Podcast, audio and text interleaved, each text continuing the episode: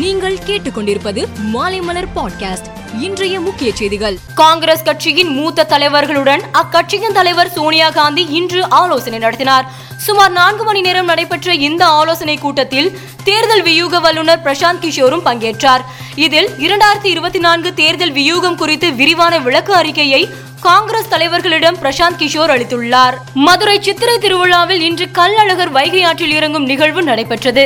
இதை காண லட்சக்கணக்கான மக்கள் கூடியிருந்தனர். அப்போது கூட்ட நெரிசலில் சிக்கி இரண்டு பேர் உயிரிழந்தனர். ஏழு பேர் காயங்களுடன் சிகிச்சை பெறுகின்றனர். இந்நிலையில் உயிரிழந்த இருவரின் குடும்பத்திற்கு தலா ஐந்து லட்சமும் படுகாயமடைந்தவர்களுக்கு தலா இரண்டு லட்சமும் சாதாரண காயமடைந்தவர்களுக்கு தலா ஒரு லட்சமும் பொது நிவாரண நிதியிலிருந்து வழங்க முதலமைச்சர் ஸ்டாலின் உத்தரவிட்டுள்ளார். இந்திய கிரிக்கெட் வீரர் ஹர்பஜன் சிங் கடந்த மாதம் பஞ்சாப் மாநிலத்திலிருந்து ராஜ்யசபா எம்பியாக தேர்ந்தெடுக்கப்பட்டார். இந்நிலையில் அவர் தனது எம்பி பதவிக்கான சம்பளத்தை விவசாயிகளின் மகள்களுக்கு கல்வி மற்றும் பிற நலனுக்காக வழங்குவதாக அறிவித்துள்ளார்.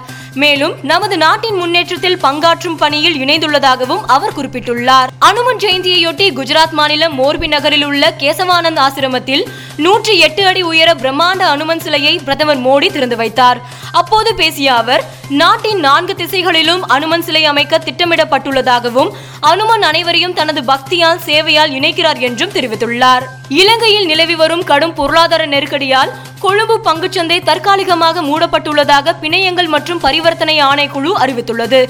வரும் ஏப்ரல் பதினெட்டாம் தேதி முதல் இருபத்தி இரண்டாம் தேதி வரை கொழும்பு பங்குச்சந்தை மூடப்படும் என அறிவிக்கப்பட்டுள்ளது. அந்நாட்டில் மக்கள் போராட்டம் கடுமையாக நடைபெற்று வருவது குறிப்பிடத்தக்கது. ரஷ்யா உக்ரைன் போரில் இங்கிலாந்து தொடர்ந்து உக்ரைனுக்கு உதவி வருகிறது. மேலும் ரஷ்யாவிற்கு எதிராக பொருளாதார தடையும் இங்கிலாந்து விதித்துள்ளது.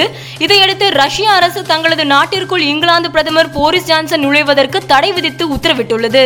டெஸ்லா நிறுவனத்தின் சி சிஇஓ எலான் மாஸ்க் கடந்த சில நாட்களுக்கு முன் ட்விட்டர் நிறுவனத்தின் மொத்த பங்குகளையும் சுமார் ரூபாய் மூன்று புள்ளி பன்னிரண்டு லட்சம் கோடி கொடுத்து வாங்க தயாராக இருப்பதாக தெரிவித்தார். இதையடுத்து ட்விட்டர் வாசிகள் அந்த பணத்தை வைத்து இலங்கை நாட்டை வாங்குமாறு விருப்பம் தெரிவித்து வருகின்றனர்.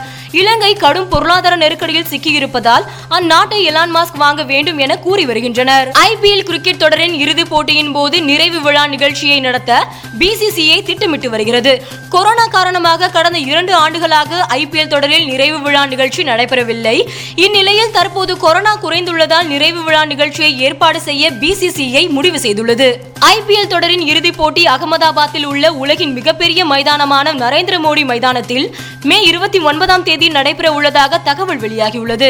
மேலும் பிளே ஆஃப் சுற்றை பொறுத்தவரை குவாலிஃபயர் ஒன்று போட்டியை அகமதாபாத்திலும் குவாலிஃபயர் இரண்டு மற்றும் எலிமினேட்டர் போட்டிகளை கொல்கத்தா ஈடன் கார்டன் மைதானத்திலும் நடத்த பிசிசிஐ திட்டமிட்டுள்ளது. மேலும் செய்திகளுக்கு மாலைமலர் டாட் காமை பாருங்கள்.